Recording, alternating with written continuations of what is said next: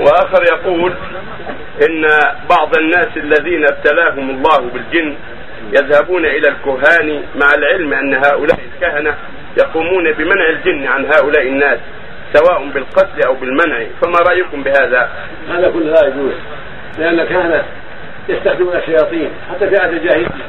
الكاهن له صاحب من الجن يسمى كاهن له رأي من الجن صاحب يأتيه خبر يرى في الحسا كذا يرى في المدينة كذا يرى في الشام كذا يرى في مصر كذا. الشياطين بينهم يتناقل الأخبار قتل فلان مات فلان حدث فلان حدث انقلاب في المحل الفلاني حدث كذا هكذا تناقل الشياطين. فيظن الجاهل أن هذا الكاهن أو هذا الرمان يعلم الغيب وإنما الشياطين تنقل له بعض الأخبار. فيتظاهر للناس أنه عنده معلومات وأن عنده معلومات عن الغيب وأن يطلع على كذا وأن يطلع على كذا وقد يكون يستخدم بعض الشياطين الآخرين لهم قوة ولهم سلطان من ملوك الشياطين ورؤسائهم.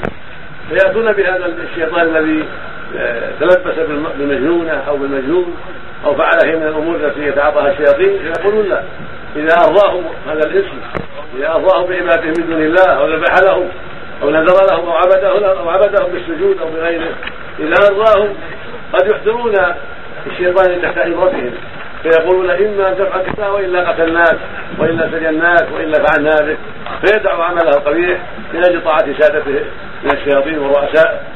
فيحصل النفع للإنسان بهذه الطرق الخبيثة الشركية الظاهره هذا ليس بعذر ولا يجوز إتيان هؤلاء ابدا. ولو قدر أنه لم ينتفع به بعض الناس. فوجود بعض النفع لبعض الناس من طريق الشرك. ليس بعذر. فعباد الدين قد ينتفعون بالجن. ولكن ضررهم أعظم. فقد يأتي لهم الجن بأشياء قد يأتي لهم بدراهم قد يأتي لهم بطيب يسرقه قد يأتي لهم بغنم يسرقها قد يأتي لهم بأشياء. هذا مو عذر في عبادة الجن واتخاذ ما لا مع الله نسأل الله العافية. حتى أهل الجاهلية كانت تكلمهم الأصنام.